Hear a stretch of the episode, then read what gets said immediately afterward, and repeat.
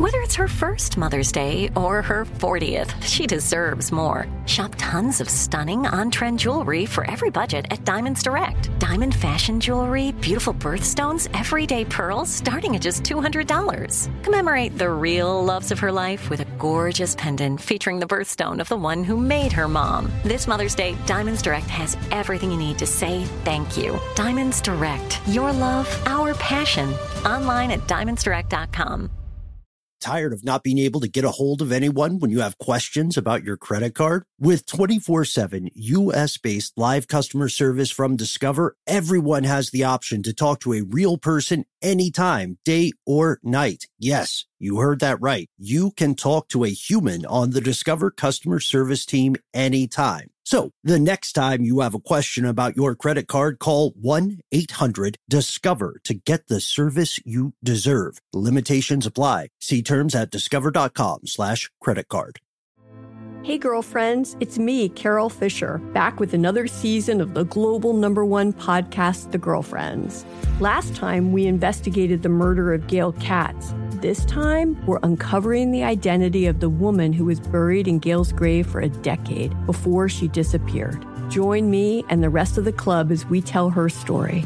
Listen to Season two of The Girlfriends, Our Lost Sister on the iHeartRadio app, Apple Podcasts, or wherever you get your podcasts. Ridiculous History is a production of iHeartRadio.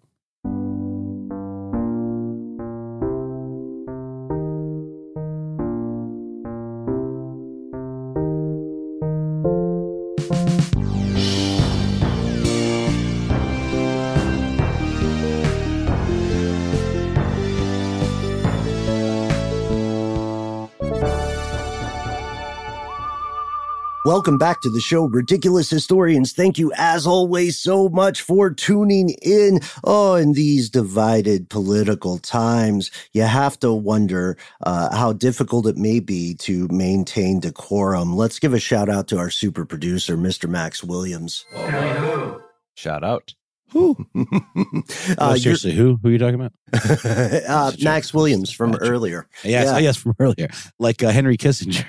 From, mm-hmm. earlier. From earlier. Uh, you're Noel Brown. I'm Ben Bolin. And today we are, with the help of our returning guest, Alex Circa, we are explore. Hey, Alex. we are exploring. Hey. We are exploring a series of times that people in Congress, in the U S. Congress, in the halls of power, didn't feel their words were adequate to navigate oh. situations. Yeah, they, they uh, in some cases, entered into fisticuffs, mm. like mm-hmm. the Fighting Irish, you know, a little, that little fella. What would he call that pose? Well, yeah, it, it seems very unpractical, impractical, or maybe it's completely practical. It's, it's like one of the fists for blocking, mm. for the old one-two. Mm-hmm. Yeah, the, the hook and the jab. I, I think whoever drew it didn't know how to do three D drawing. No, that's an underhanded boxing Oh, it is, style. Definitely. No, it's, yeah, it's, back it's, in it's the you day. See it all the time in old movies. Mm-hmm. It's like a very specific old-timey boxing pose, and it requires fancy footwork, too, you know? Mm. You think these uh, beefing congressmen got into some little tappity dancing when they were fighting each other? Well, we're about to see. They certainly were not practicing uh, bipartisanship, right? The old can't we all just get along? We can't. Spoiler alert. Spoiler. Yeah, uh, let's go to Deborah Caldwell in a great article, eleven Historic Fights Worse Than the Sequester. Uh, Deborah points out Congress has always been a wild and woolly place. Uh, and I think, you know, for a lot of us, you know, the majority of people in the United States are not, in fact, members of Congress. We can't even get elected to the House, right? Which is... Uh, Unless you're a member of the... I think New Hampshire State of House of Representatives, which is like four hundred fifty people mm. for New Hampshire. Just mm-hmm. want to put that note in here, right here. Mm-hmm. Classic Granite State. Max with the facts. Who's that sneaking in the phone? It's Max! And he's full of knowledge just for you right now. Here it comes. It's Max with the facts! We've got several different situations here. This is, Noel, a, a bit of a, a listicle episode, would you say? Uh-huh, yeah, it, it is indeed. So let's go ahead and jump right in with the uh, eighteen hundred election that nearly led to a civil war. Um, one thing that I think we've all experienced is sort of the rose-colored glasses approach to history uh, that is often the case in, like, early childhood education, middle school even, where it's sort of like, oh, you know, the, all the founding fathers were pals, and they were just hanging out, and, you know, it was just all sunshine and, and roses. Um, and, and getting and, drunk together. And get, well, that, that probably well, did that part, that part was, was actually true. true. That's the part they didn't That tell part us. was true. Yeah.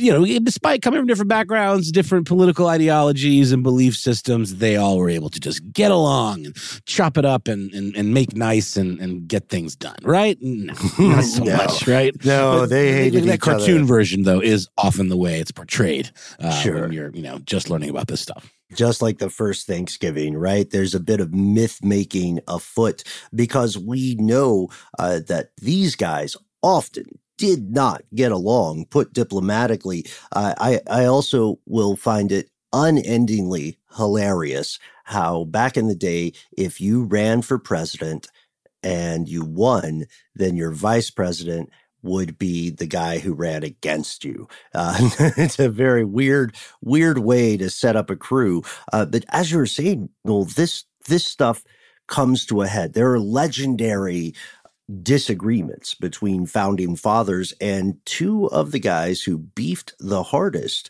uh, really got beefed up. They were beefing uh, John Adams and Thomas Jefferson. And it goes to exactly like our uh, culminating moment here is the election of eighteen hundred. We can go to Encyclopedia Virginia for a, uh, for a, dare I say, blow by blow. Oh, you dare. Uh, and I will back you up on this. So the Democratic Republicans uh, had won the election. Again, I always get a little flummoxed when it comes to like early versions of dem- Democrats and Republicans. Mm-hmm. In this case, it was the Democratic Republicans, which seems like some sort of weird kaiju hybrid uh, of, of political leanings. But they had, in fact, uh, cinched the election.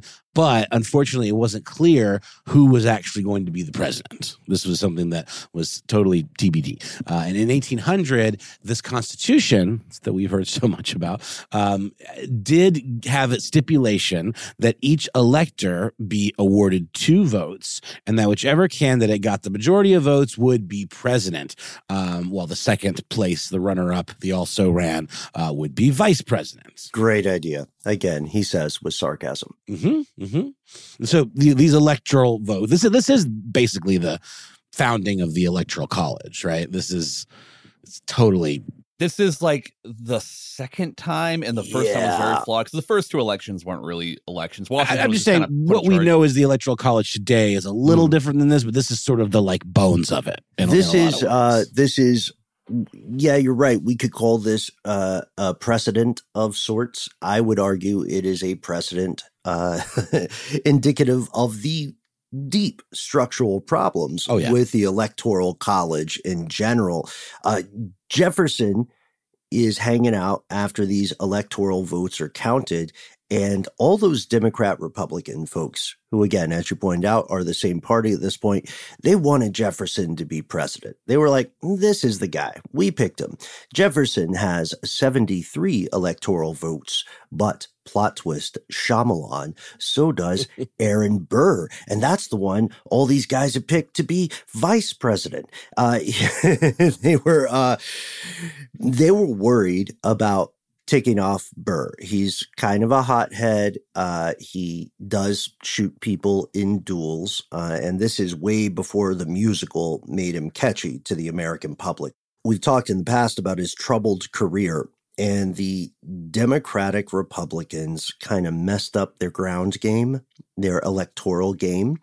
They were supposed to arrange for at least one of their people not to vote for Burr, so they could say, without pissing Burr off, ah, good hustle, bud. Your vice president, uh, Jefferson, just has more votes. That's a little greasy, isn't it? That's super greasy. I mean, that's politics. Ah, it really is. Yeah, and again, a system that is relatively easily gamed when you have these sort of cahoots, I guess. Is that a thing? In mm-hmm. cahoots? I'm just going to call it cahoots. That's a fun word. Yeah, you can cahoots. Is that a game? I think there's a board game called cahoots. There's yeah. a board game called, uh, Alex is agreeing, yeah. Uh, yeah, got a good, we got a solid nod from uh, from Circa. Very uh, fun. I'm, yeah, oh, I'm sure. I, I, I definitely remember playing it at least once. I'm the kind of guy, by the way, as an aside, that buys board games and never plays them. I have a giant mm-hmm. chest of board games that uh, have never been opened because I, I get one that I think is super nerdy and fun. And I'm like, this is confusing. I can't figure out how to play. It's gotta have me I over. Love Murder these. on I love you know, Haunted Hill or whatever. Sure, I'll come over. Watch, I'll read all one. the rules. I, and I will strictly I and immediately tell everyone the rules. You're a game I will. I, we need I will play like Blockus that. with you guys for money. I'm Blockus is good. awesome, but I lost a couple of the pieces, and now oh, my set is yeah, useless. Well, I've got one. Uh, I'll just so get it again. That's a game that's so fun. It's, it's not that big a deal to have to buy it a few times. But cahoots aside, that, like you said, this doesn't really pan out the way that they uh, anticipated. No, no. You know, because these guys are going head-to-head against a group called the Federalists, which you might remember from their famous papers. They were named very creatively. So the Federalist Party saw this as an opportunity to block us, Jefferson, out of the presidency. And uh, and they really did not want Jefferson to be president. So they said, look, we'll do whatever. You know, uh, there is no expense that we are scared of here. Yet again, that old document, the Constitution, had some rules, had some mm-hmm. board game rules for the future of America. And this little piece of paper specified that a tie has to be resolved by a specific group, the House of Representatives, voting by state. And the Federalists love this because they control several delegations in the House of Reps. Yeah, tiebreaker rule. Pretty common in most board games and politics. So that being the case, Ben, with the Federalists uh, controlling some of these key House delegations, um, they were able to block the election of Jefferson for thirty-five of these roll call votes um, over the course of six days. And if you can imagine, mm-hmm. this is almost like filibuster level obstructionism, right? Well, Dungeons and Dragons would call their alignment lawful evil right. at this time because they're weaponizing parliamentary procedure. That's right. Exactly. I mean, how many votes did it take McCarthy to get in there? Because that's a good comp. It's like how many took McCarthy. I think I think that was like sixteen. So we think about like more than twice as many votes. So they're saying uh, the Federalists are uh, they go to Aaron Burr. Picture a smoky back room. Oh, and, I'm picturing it. Yeah, yeah, yeah. And uh, we could get a sound effect, whatever the Illuminati version is. Is there, there a go. smoky sound effect? Doesn't it really make smoke? Smoke I guess. is sort of inherently sound. Well, let's play it now. It's, yeah, yeah. Let's trigger some hot jazz. Synesthesia. Yeah. Kind of a speakeasy type uh, vibe. Far before the invention of speakeasies and jazz. You, you nailed it, though. Yeah. So we're going for the vibe, folks. And exactly. thank you for having our backs. Uh, these guys go to Burr in this back room, and they say, look, we'll help you quid pro quo if you will do a couple things for us, you know, scratch some backs, we'll scratch yours. You don't like Jefferson either. No. And uh, that sucks. And, and outside this room, by the way, uh, there's the other political party of the time, the Democratic Republicans, uh-huh. and they're going bang, bang, bang on the door. They're cop knocking on the door, and they're like, you guys are stealing the election. And, you know, that's super mids of you. Yeah. Wow. This is way before the invention of the term mids, by the way. Yes. But we're just, we're in it for style. Poetic license. I don't know. We're talking about Jefferson here. Are we sure it's before the invention of the term mids? Uh, well, the Jefferson concept, invent the term the, mids? The concept of mids is is eternal, but uh, I don't think that that You term guys really are rizzing so fashion. hard right now. Shout out oh. to Oxford's Word oh, of the Year. Word of the Year. I only just found out that it's short for charisma. It I, is. I didn't. I did not it know is. That. Yeah. Mm-hmm. It is. Yeah. It is. Charisma. Yeah. Charisma, mm-hmm. to quote uh, Matt Barry. Spelled differently, right? Uh, R I Z Z. Mm-hmm. Uh, we don't want to make an enemy of big O E D, Oxford yeah, English Dictionary. Apparently the, the kids guys. also refer to people that have a lot of riz as being rizzlers, like the rizzler, you know? Mm-hmm, mm-hmm, like mm-hmm. a Batman villain of, of style.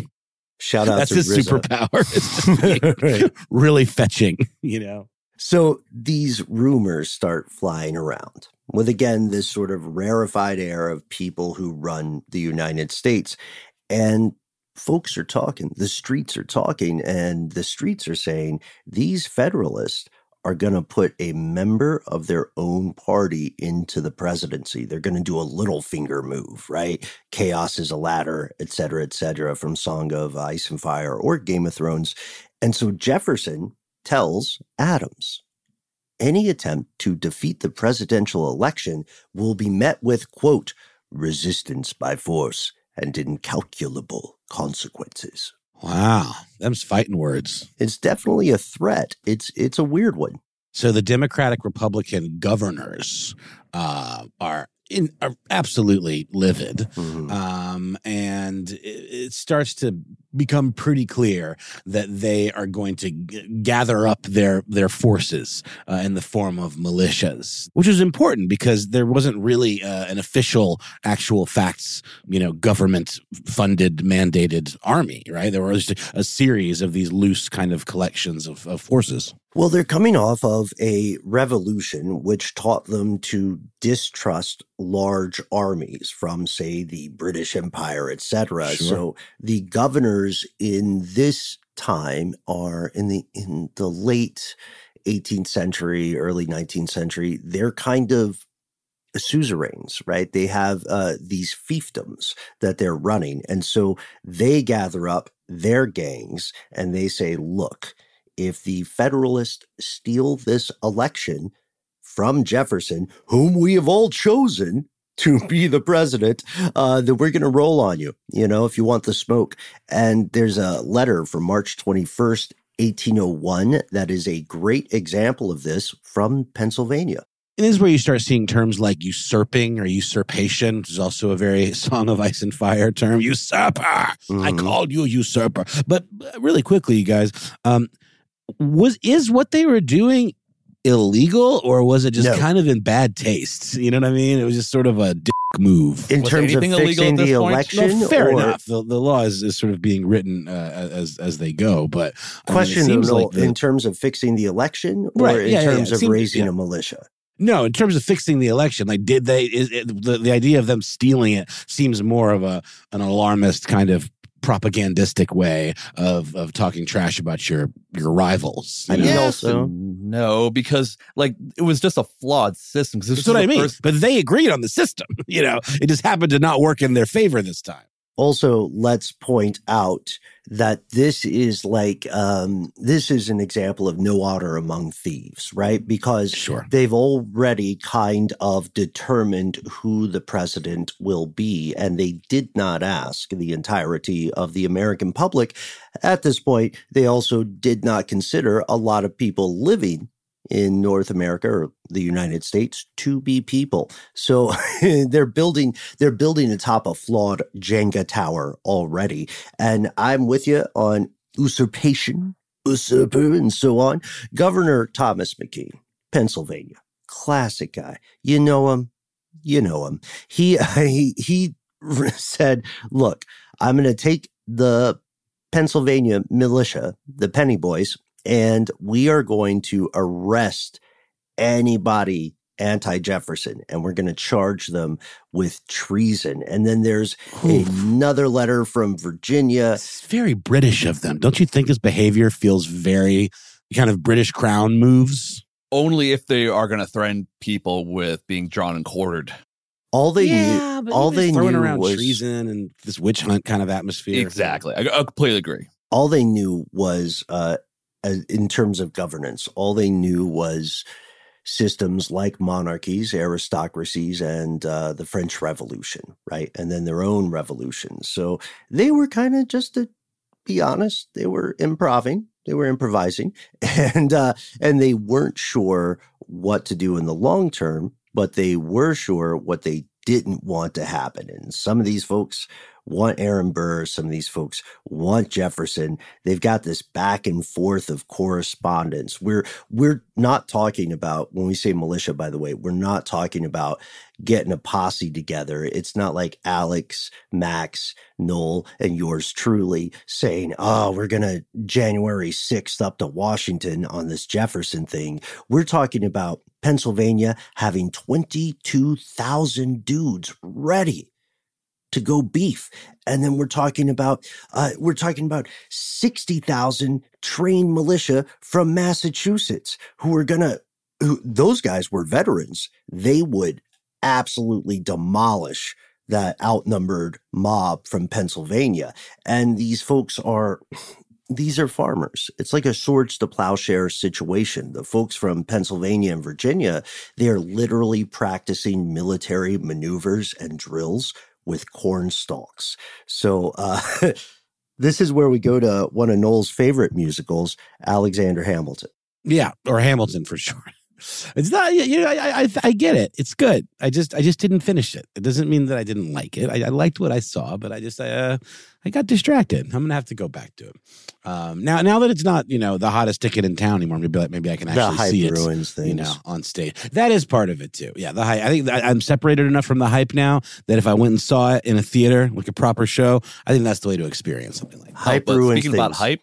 Yeah. Are you guys excited for the thing that we're all hyped about in April that we were talking about on the side? Sure. Yeah. Death Cab for Cutie and Postal, Postal Service. Service. Oh, yeah. Yeah. yeah. yeah. Okay. My second time going. Mm-hmm. We're all been buying tickets on. Speaking of hype ruining things, let me show to you Exhibit A, folks. Uh, this is a paper straw. Oh, no hype. Here's the problem with paper straws. They're terrible. Look at that. Look Gotta at go this. rubber. Look at Gotta this. Gotta go rubber, man.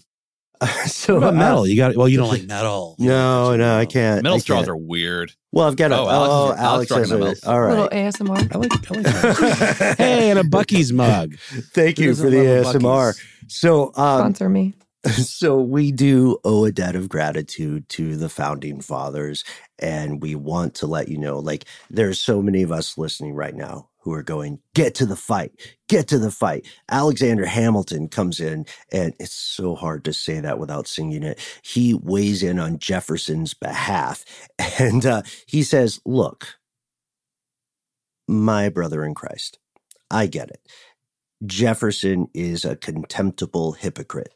That last part's a quote, but we cannot adopt a violent system that undermines this American government. And Aaron Burr, because Hamilton always had to slide in a neg on Aaron Burr. They were very insecure.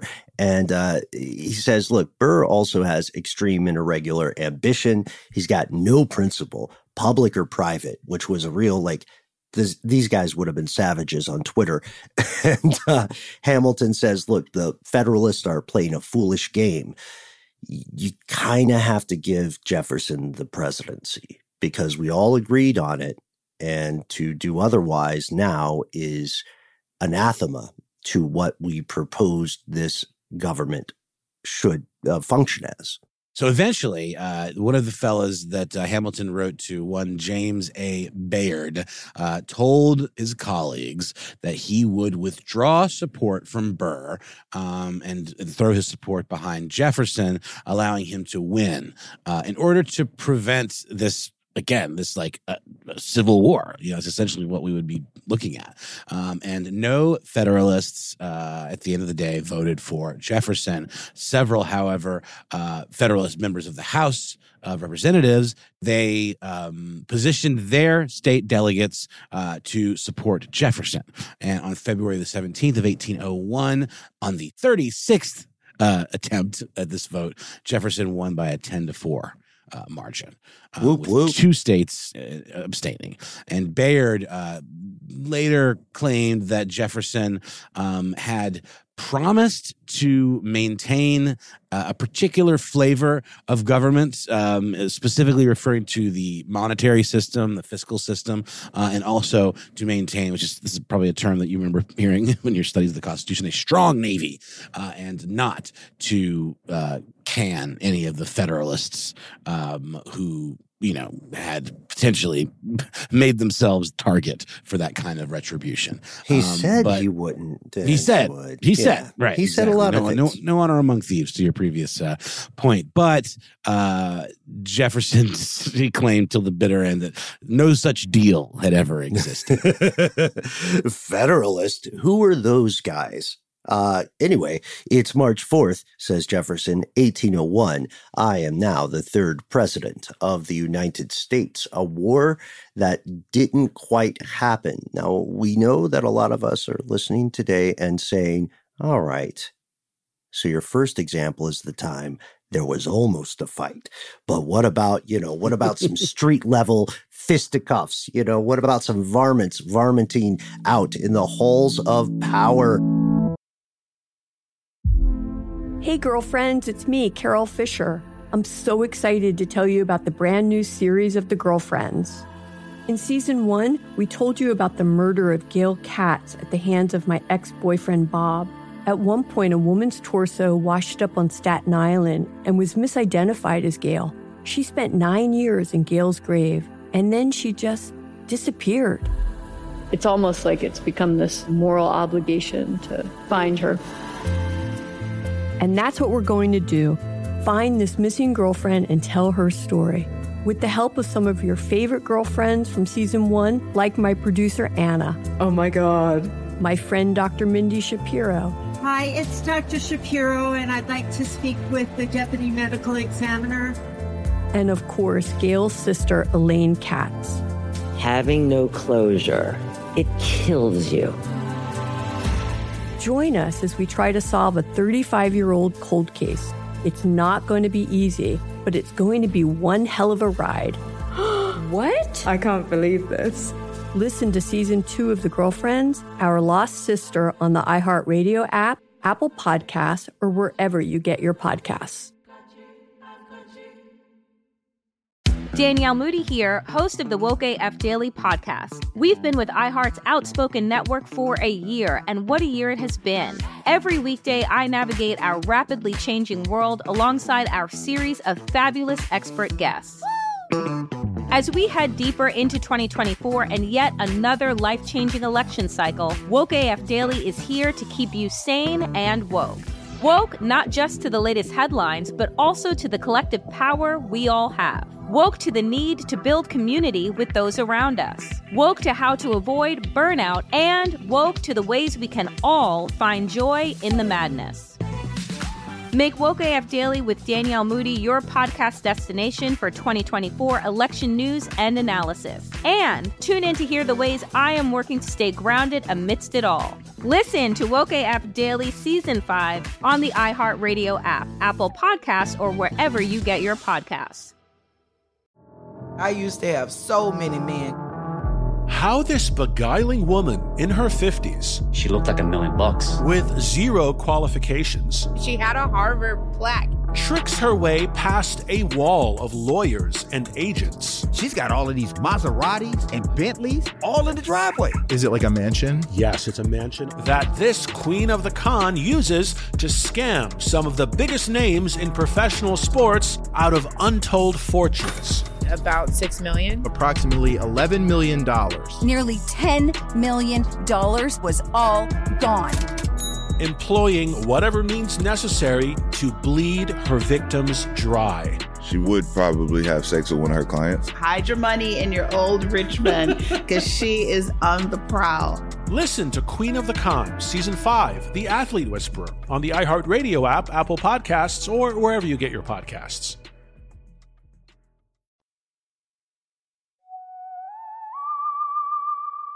This is uh, our next example. Right before the Civil War, one of the big issues in American discourse is the concept of slavery. The idea that you could somehow rationalize removing all the rights of a human being by saying that they are somehow not human and instead that they are property. And one side of the argument said, look, this is part of American law. And the other side, which won, by the way, spoilers, thankfully, the other side said slavery is super fucking gross. And it, we, it's, it, it needs to be outlawed. Thanks for the beat, Max. Uh, and obviously, none, no one here, and hopefully no one listening, is going to argue otherwise. But at this time, we have to introduce a heel, as wrestling would call him, a pill, a real, uh, a re- you know what? He's a real dish of cold, rubbery eggs, John C. Calhoun.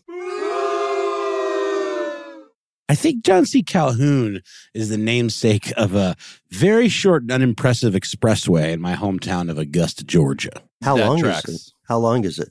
He's from South know, Carolina, so. Yeah, okay, there you go. Yeah, it, it's just like the the road that you take to get from like one side of town to downtown. So I would say no longer than maybe two miles, three three miles max. It's the John C. Calhoun Expressway. It's, it's Calhoun is one of these guys that for like a large swath of this part of history is just always present. Like him and Henry Clay are always present. And oddly enough, John Quincy Adams is always around too. He did a lot after being president. He was around for a while after being president. We need to talk about Millard Fillmore, vice president, two days after uh, infamous Cold Eggs and later Expressway namesake John C. Calhoun dies on March thirty-first, eighteen fifty. There's this guy. His name's Millard. He's vice president. He also kind of stinks. And he does the funeral for, thank you for that thumbs down, Max, I agree with you. He does the funeral for Calhoun in the chambers of the Senate. And everybody is kind of on edge, right? What's going to happen? The leader is dead. This guy who is ostensibly in charge now, his name's Millard. Are you kidding me? And so amid this chaos, Vice President Fillmore addresses the Senate. He does a live show and he says, look, when I first became the presiding officer of the Senate last year, I didn't think I would have to maintain order in a group of adults. He looked around and he was like, guys, you're supposed to be grown-ups. You're supposed to be courteous to each other. You're supposed to be collegiate. You know, order must prevail. Well, it's one of these things where, like, you know, with with uh, recent presidential uh, situations, let's just say in this country where, uh, you, you know, it's easy to take for granted how much just decorum and tradition is literally all is holding the whole thing together. And when people decide to ass out and just totally ignore that stuff, mm-hmm. there's not much you could do about it. It's so weird, man. I remember uh, several years back, someone got trapped up in parliamentary procedure and they they stood up and they were like, the the, the honorable member of so-and-so apologizes for offending the honor of the gentleman from so-and-so. And I thought, you guys hate each other. Yeah. It's pretty obvious. No, no question. But like, can you imagine uh, being in a situation where someone says, you have offended my honor, and then there's a vote, and then the other person has to stand up and, and be like, I apologize for offending your honor. Well, even it's just the idea weird. of getting censured. You know what I mean? It's right. sort of like a, a public pillorying, you know, or mm. a slap on the wrist. I mean, it's basically like officially embarrassing you in front of your friends. Mm. So, so in its earliest years, the U S Senate had given the presiding officer a superpower. If you are in charge of the Senate, you can call these other senators out. You can be like, mm-mm, that's a no-no. That is inappropriate language or behavior. And the full Senate didn't have to vote. There was just this one guy who was like, mm, your vibe's off. And uh, because of John C. Calhoun, this practice changes in eighteen twenty-eight. You have to say my line. All right. Well, Max, uh, how would you describe John C. Calhoun? Uh, real life Emperor Palpatine. And side note, if you guys want to get a laugh, every single time Calhoun is mentioned in this brief, mm-hmm. there's a different photo of him, and they all have a theme. is, he, is he wearing an ominous hood and cloak? He just looks like the most evil dude in every photo and every painting of this man. I guess there's no photos of it, but every painting of this man, he looks like the most evil dude ever. He looks like he's and such. Yeah, and these he, are he was like so racist and Whoa, so yeah, pro-slavery. Yeah. Like, he looks like he doesn't blink.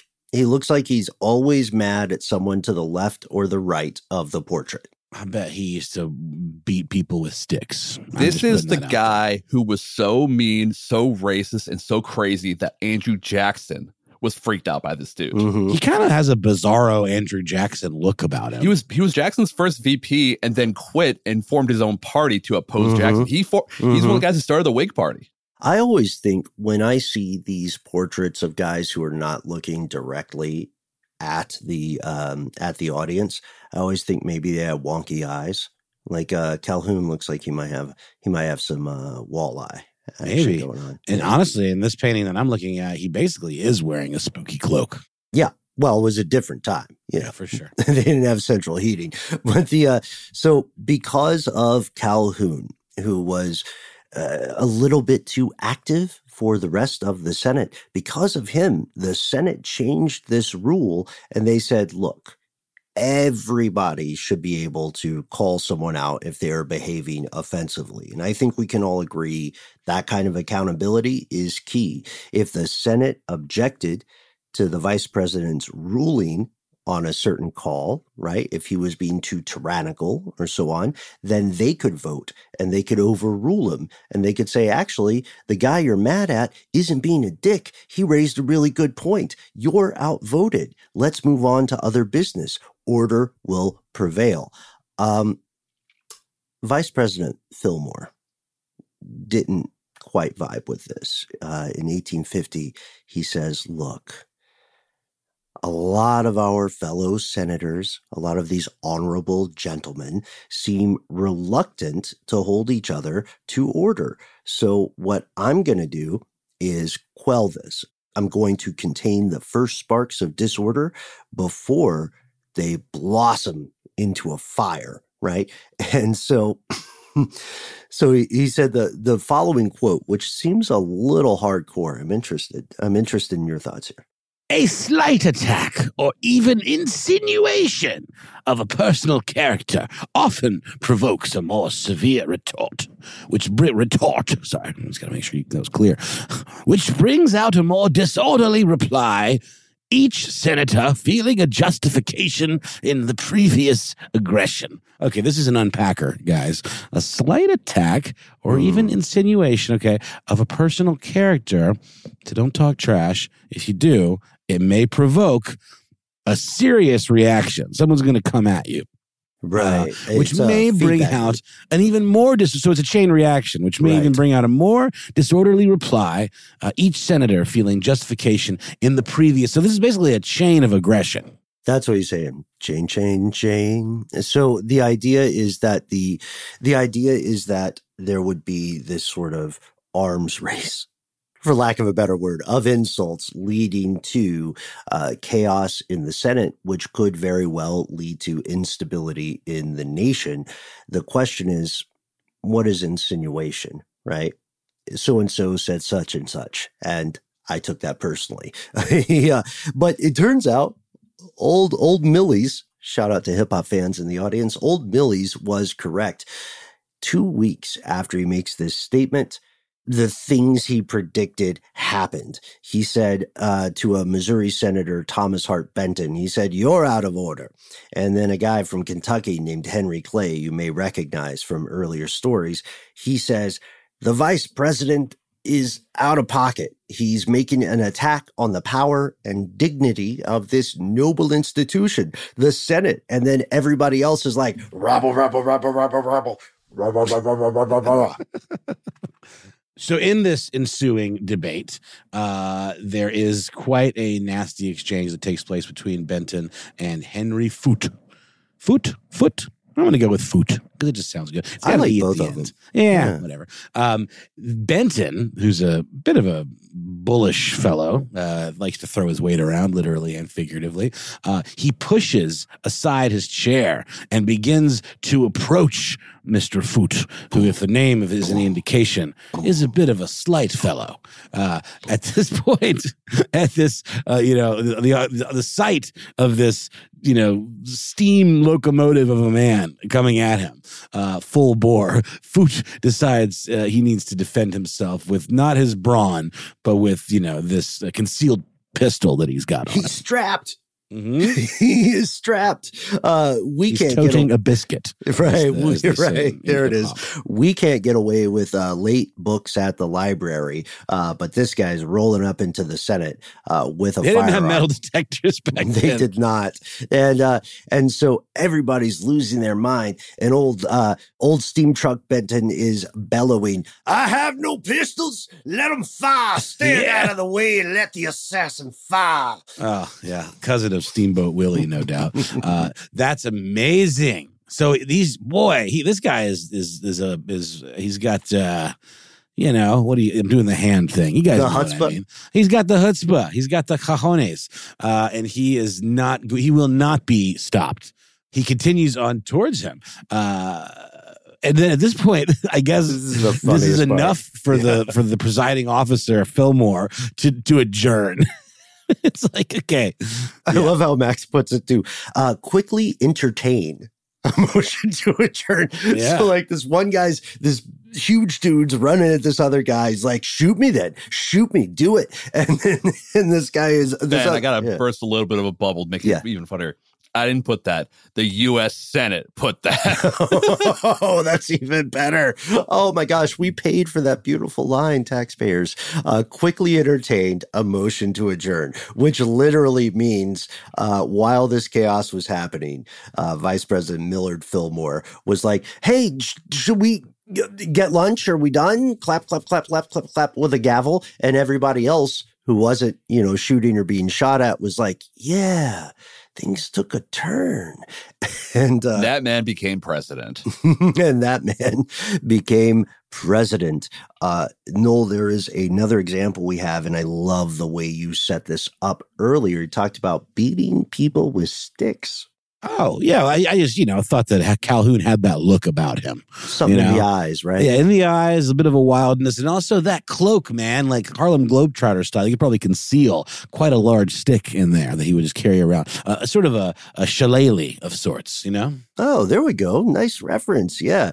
And uh, so probably the one of the most infamous physical altercations in U S congressional history occurs on May twenty-second, eighteen fifty-six. Yeah, and as it turns out, there's an official name for beating someone with sticks. Uh, it is often referred to as caning. Shout and it is Singapore. A brutal and barbaric practice. Uh, of course, a holdover from slave times as well. Like, I mean, people were beaten on their backs until they were had bloody stripes and stuff like that. I believe it's a it's a tactic that still happens in some countries, Singapore. If I'm not mistaken. Mm-hmm. Singapore, Singapore, multiple, right. actually multiple other countries. And when you specifically beat people on the soles of their feet such that they cannot walk or run away, that torture is bastinado.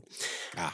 None of these are allowed, technically, in political discourse in the halls of Congress. Uh, the U S doesn't uh, cane people. But it turns out some of the kingmakers of the U S government did get into a cane altercation. This would be, I believe, aggravated assault, technically, because mm-hmm. there was a use of a weapon. Yeah, that's right. Um, in the, the the halls of of, uh, of government, no less. Uh, the I guess the what led to this beef, the the thing, the inciting event, uh, occurred three days prior uh, when Senator by the name of Charles Sumner from Massachusetts, who was an anti-slavery Republican. Whoop, whoop. Uh, yeah, exactly. Um, addressed the, the Senate, spoke to the Senate um, on the issue of whether Kansas should be allowed to enter the Union as a slave state or as a free state. Man, can you believe this was stuff that had to be discussed? Mm-hmm. I'm, I'm sorry. I, I I know it's it's it's just bonkers to me sometimes how relatively recent some of these barbaric parts of history, you know, right. Were, I mean, to, to they had to do that. This wild dance anytime they wanted to add a state mm-hmm. in because they had to have just as many slave states as free states. So three-fifths compromise, et cetera. It was yeah. really nasty stuff. And, and uh, to your point, it's right there in history. It's not mm-hmm. that long ago. No, history is always closer than it looks in the rearview mirror. I mean, think about it. There is a living man mm-hmm. whose yep. father mm-hmm. was born around then. As we learned in the John Tyler episode. And there are yeah. people listening today who were alive during state-supported segregation, right? Uh, this is th- this stuff matters. So as you were saying, Noel, this guy Sumner, he makes a speech. It's called or it's titled Crime Against Kansas. And in his speech, Sumner name checks two Democratic senators. And calls he said, them out. Yeah, puts them on blast. Right? Yeah, he calls for them. Uh, he sends for them, you would say, in U K hip-hop. Uh, they're Stephen Douglas of Illinois and Andrew Butler of South Carolina. And while these guys are in the room, Sumner is talking trash. And it's Good not like a friendly, it's not like a oh. Friars Club roast. Or if it is like a Friars Club roast, it's like the Chevy Chase roast where you can tell no one likes him. No one likes him. Yeah. Right. To this day, I don't think he's a very popular guy.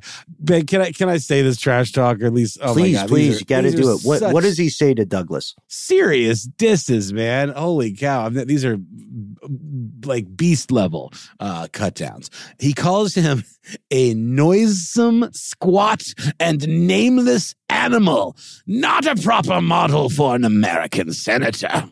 And people are people are noisome. Like, yeah, people are like, oh, snap. And then he has this moment in his speech where he's like, and I'm not done. The I do not yield my time. Andrew wild. Butler, South Carolina. you, oh, my gosh.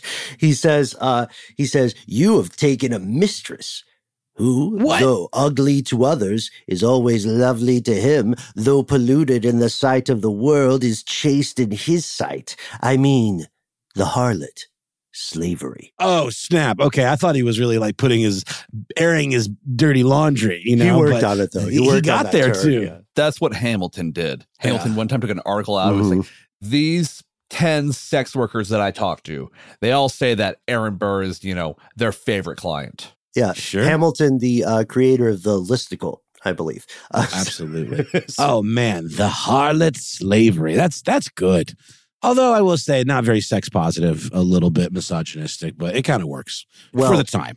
Well, they were, uh, you know, they were all gas, no brakes. And they were all still, of course, very prejudiced. Uh, there's another guy in the crowd. You know, that's why you have to be careful with uh, roast and stand-up comedy.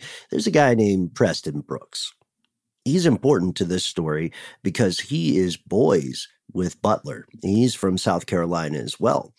And uh, if he if he did things the quote-unquote right way for the time, he would have challenged Sumner to a duel, and they would have met with, you know, pistols or rapiers at dawn or something like that. Instead, he picked up the kind of cane that people like him use to beat dogs and also probably other people. So he waits until Senate has wrapped for the day. And wrapped for the day. Uh, and he walks into the chamber and he finds Sumner. Hey, girlfriends, it's me, Carol Fisher. I'm so excited to tell you about the brand new series of The Girlfriends. In season one, we told you about the murder of Gail Katz at the hands of my ex-boyfriend, Bob. At one point, a woman's torso washed up on Staten Island and was misidentified as Gail. She spent nine years in Gail's grave, and then she just disappeared. It's almost like it's become this moral obligation to find her. And that's what we're going to do. Find this missing girlfriend and tell her story. With the help of some of your favorite girlfriends from season one, like my producer, Anna. Oh, my God. My friend, Doctor Mindy Shapiro. Hi, it's Doctor Shapiro, and I'd like to speak with the Deputy Medical Examiner. And, of course, Gail's sister, Elaine Katz. Having no closure, it kills you. Join us as we try to solve a thirty-five-year-old cold case. It's not going to be easy, but it's going to be one hell of a ride. What? I can't believe this. Listen to Season two of The Girlfriends, Our Lost Sister on the iHeartRadio app, Apple Podcasts, or wherever you get your podcasts. Danielle Moody here, host of the Woke A F Daily podcast. We've been with iHeart's Outspoken Network for a year, and what a year it has been. Every weekday, I navigate our rapidly changing world alongside our series of fabulous expert guests. As we head deeper into twenty twenty-four and yet another life-changing election cycle, Woke A F Daily is here to keep you sane and woke.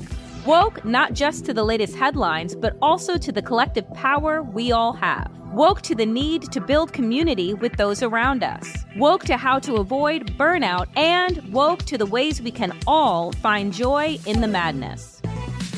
Make Woke A F Daily with Danielle Moody your podcast destination for twenty twenty-four election news and analysis. And tune in to hear the ways I am working to stay grounded amidst it all. Listen to Woke A F Daily Season five on the iHeartRadio app, Apple Podcasts, or wherever you get your podcasts. I used to have so many men.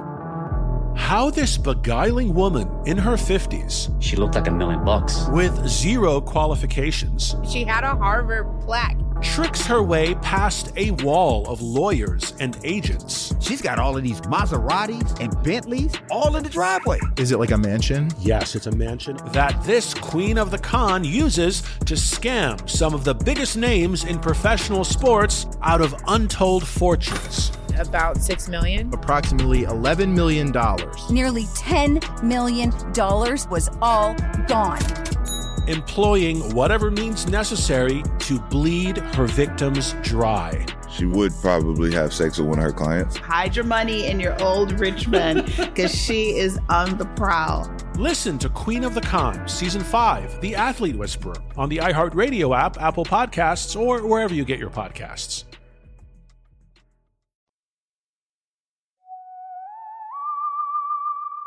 Picture it like walking into a lecture hall after class, and Sumner is Sumner is putting his stamp on various copies of sure. his speech where he dissed these guys, and then Brooks, catching him unaware, slams his cane onto Sumner's head. He doesn't even waste time, like nothing no. cinematic, like hitting a hand or something. Like it's you're not going to stamp that one. Yeah.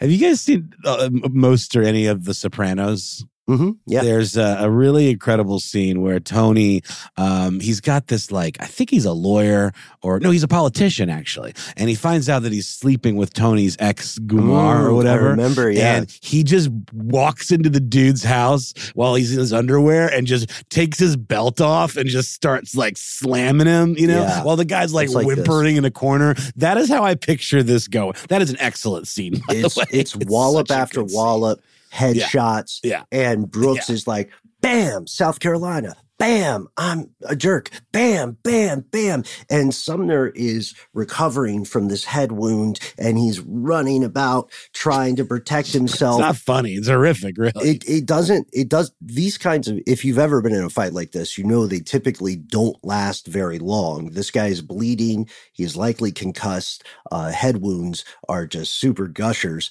He has to be carried away. He can't walk on his own power. And Brooks, when he's done with this, he walks calmly out of the chamber. It's like if, uh, since we're doing anachronistic music, probably in his head, there's something like Easy Like a Sunday Morning playing. I like that. Yeah. yeah. He's like, and I'm easy.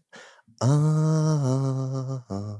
Right. And it's interesting because both of these guys, to their respective cronies, kind of become like the symbolic kind of heroes. So weird. Oh my God. It's super weird. And uh I believe doesn't the uh the, the dispenser of the beating uh, resign pretty quickly? Re- yeah, and what happens next? He gets reelected. Mm-hmm.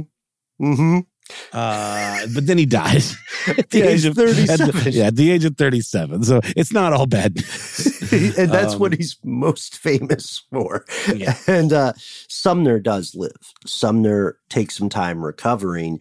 He eventually returns to the Senate, and he serves there for another eighteen years. This turns out to be somewhat prescient, somewhat of an omen for the future of the United States, which is hurtling headlong toward an actual civil war. Yeah. Oh, it was bound to happen sooner or later. Um, I think we've got one more really juicy one uh, involving fisticuffs to take us home with. Yeah, let's take it home. Best one. Okay. It's the best one. We saved it. So the most infamous floor brawl in the history of the U S House of Representatives. This is, by the way, from the U S House of Reps website. Uh, this thing happened when members of the House debated the Kansas Territory's pro-slavery constitution late into the night of February fifth through sixth, eighteen fifty-eight. And right, right before two a.m., a Pennsylvania Republican named Galusha Grow, yeah. real name, Galusha Grow. Your big galoot. Right there, perfect, yeah.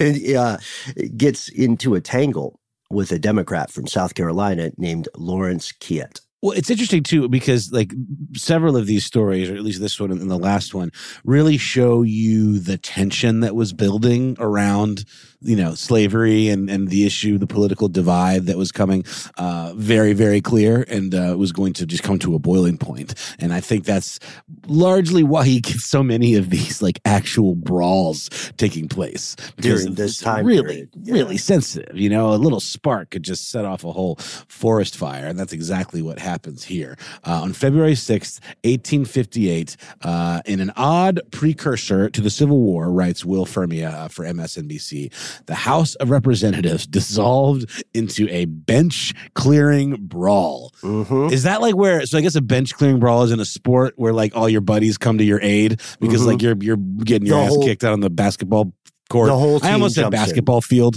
because I'm totally a sportsman. It's it's very common in baseball. So when mm. fights break out in baseball, it's that the bench will come out. But when it gets really serious, people from the bullpen, yeah. which is out in the outfield, will run in and get in the Ooh, fight as well. Got it. Shout but, out Philadelphia.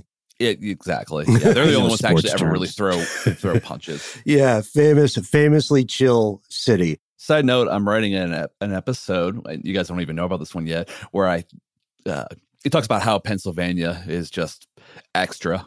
I've got this discontinued soda stuff, too. I know all of us are excited about that. That's oh, you're doing that one? Pop. Cool. Yeah. Cool. No, I yeah, can't yeah, wait. I'll find, yeah. I'll find that so one. I think I'm going to do karaoke. Yeah, I'm yeah, yeah. that one, too. It was reported at the time by the Congressional Globe uh, that in an instant, the House was in the greatest possible confusion, with more than thirty of its members uh, joining in to this brawl. You know, like literally picture the cartoon fight with the giant cloud of dust and like people mm-hmm. are jumping in and coming out, crawling out, being dragged back in, you know. Mm-hmm. Yeah. It, Giant it, onomatopoeia texts on screen, you know. Raining cats and dogs of uh, punches, fisticuffs, uppercuts, you know, hooks and jabs. Karate chops. Probably, you know, maybe a couple roundhouses. I like the idea of one dude launching himself and doing that full, like, two-person or two-foot kick, you know. Uh, or why not a Liu Kang bicycle kick at this point? It's ridiculous. Clotheslinings, you know. Right. You know, d- inventing moves that the W W E will make billions off of in the future. Northern Sweepings of the leg. Northern Republicans and Free Soilers team up against Southern Democrats. And I got to tell you, there are probably a lot of grudges getting settled here. There are probably a lot of sneak shots at people who didn't like each other from the jump. And uh, some of those examples are lost to history, but it was absolutely a brawl. The speaker, a South Carolina Democrat named James Orr, was just uselessly hitting the gavel. It was like, order, order, order, order. Nah, order. Man, orders. And, and they wouldn't order's listen. Not on the menu today, buddy. They weren't listening because they were busy beating the snot out of each other. So eventually he leans to the sergeant at arms, a guy named Adam J. Glossbrenner, and he says, you know, look, if people aren't listening, arrest them. Yeah. Get him out of here. Have you guys ever been to like a, I guess for lack of a better term, minor league wrestling event? Yes. Like, yeah. Uh, yeah. It, it, a lot of times there are some very interesting and problematic political sure, kind sure. of like, there'll be like the Lucha Libre guy uh-huh. fighting like a, a Mister America, you know, and it's clearly a kind of creepy commentary on, you know, border protection. I picture this, this whole scenario should be made into a wrestling event with all of these, you know, government reps just having at each other, you know, mm. pulling off their powdered wigs. Yeah, yeah, each yeah. Other with them. Uh, I don't I know think, if they wore powdered wigs, but I'm just, you know, it's a good Well, good if image. They were fancy, they wore powdered wigs. Otherwise, everyone would know they had lice. Please check out the very first episode of our show, Why Do British Lawyers Wear Those Wigs? They're mm-hmm. called perukes. Uh, so, uh, so, okay, if you are James Orr, at this point, then you're doing the right thing. You have followed your order of operation. order of operations. Uh, and if you are Adam Glossbrenner, now the onus is on you. Now the ball is in your court. What are you going to do? He's got the uh, house mace, which you guys know about. It's symbolic. It's kind of ridiculous. It's a fancier cane. Uh, and so he, according to this M S N B C article we quoted earlier, he walks into the fray and he is getting in fights. Uh, these people, by the way, to the point about uh, hair pieces, they are literally snatching wigs. Uh, John Bowie Knife Potter and Cadwallader Washburn rip the wig. They snatch the wig off a Democrat from Mississippi named William Barksdale. And then Potter like holds it up and he goes, I've scalped him. Super classy. Super classy. This is like a world star moment, you know? If this were filmed on a cell phone, you would hear the person filming it just yelling world star. That's an internet reference that might date well, me. And I think, you know, Barksdale was kind of getting clowned already because he was wearing a wig, or it was like a, more of a toupee. This was not a ceremonial uh, perruque or, or, you know, uh, hairpiece. It was definitely a cosmetic thing to hide uh, a, you know, lack of actual hair. But apparently when he put it back on, he put it on backwards, getting kind of caught up in the melee of it all. What's even worse is no one knew he was wearing a wig until that's then. What I mean. Yeah, they were cl- they were totally like, you know, mocking him. Uh, it was it, this is actually a moment that's often played for laughs in in, uh, in kind of physical comedy, you know, where a character, you know, will get the their sitcom moment where the off, humor yeah. kind of quells the tension. That's what right? happens, right? Yeah. It, it becomes more of like, oh, like that. Let's look at this dummy. And and you know they have that pause. And the music stops. And they point at each other like, and then the other guy who was about to kill him is like, I guess that is funny. And then everybody starts laughing. And then it goes to a freeze frame, roll credits. Yeah. Uh, like a midair jump, you know? Right. Like, high fives. Oh, look at, what are we doing, mm-hmm. guys? Come Let on. We love each other. Let's you know, back to the business of running the country. So uh, we are going to call it a wrap. Thanks, of course, our recurring guest, Alex Circa. Uh, and and also, uh, just so you know, nineteen ninety something. Yes, a fan of circumstance we are. Uh, we also want to point out that, of course, we're dunking on the United States here uh, with the help of our research associate, Mister Max Williams. However, it is very important for us all to know this is not a glass house situation. It is a glass planet. There are tons and tons of parliamentary fisticuffs and fights and brawls. Uh, I want to give a shout out to South Korea in twenty twenty when, sure. yeah, when more, almost forty people got, got up in a tangle, like a massive fight. It happens more often than you think, folks. Indeed. I mean, after all, you know, these these people aren't somehow superior, supreme beings. They have just as many foibles and failings as the rest of us. In some cases, way more. So, you know, always important to remember not to put anybody up on a pedestal, least of all our uh, our humble um, politicians. Our humble public not, not servants. Very, not very humble at all. Our, our very uh, humble, modest public servants. Also mm-hmm. good not to put canes to people's heads. Uh, as everybody's grade school teacher once said, use your words. Uh, so uh, uh, thank you, as always, to a super producer, Mister Max Williams. Thanks to our own cane over the head, Jonathan Strickland, a k a. The Quizster. Uh, shout out to Alex Williams, composed this slap and bop. Indeed. Thanks to Eves Jeff Coates and Christopher Hasiotis here in spirit. Ben, thanks to you for not coming at me with a cane, even though I see it in your eyes sometimes that you really want to. I don't look at you as often as you think, man. Whoa. Hurtful. We'll see you next time, folks.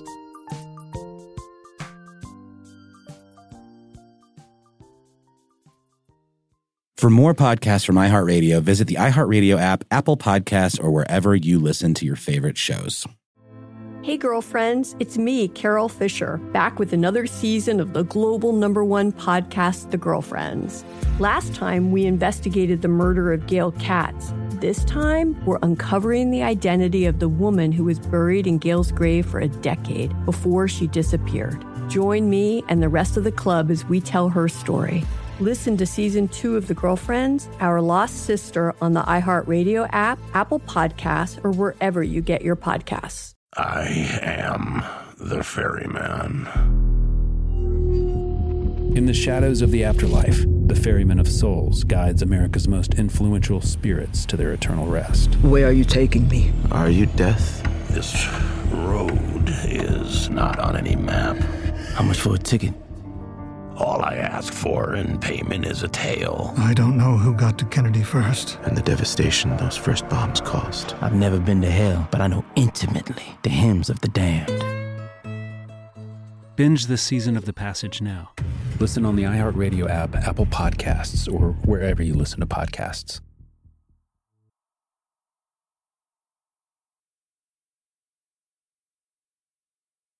Imagine you ask two people the same seven questions. I'm Minnie Driver, and this was the idea I set out to explore in my podcast, Minnie Questions. This year, we bring a whole new group of guests to answer the same seven questions, including Courtney Cox, Rob Delaney, Liz Phair, and many, many more. Join me on season three of Minnie Questions on the iHeartRadio app, Apple Podcasts, or wherever you get your favorite podcasts.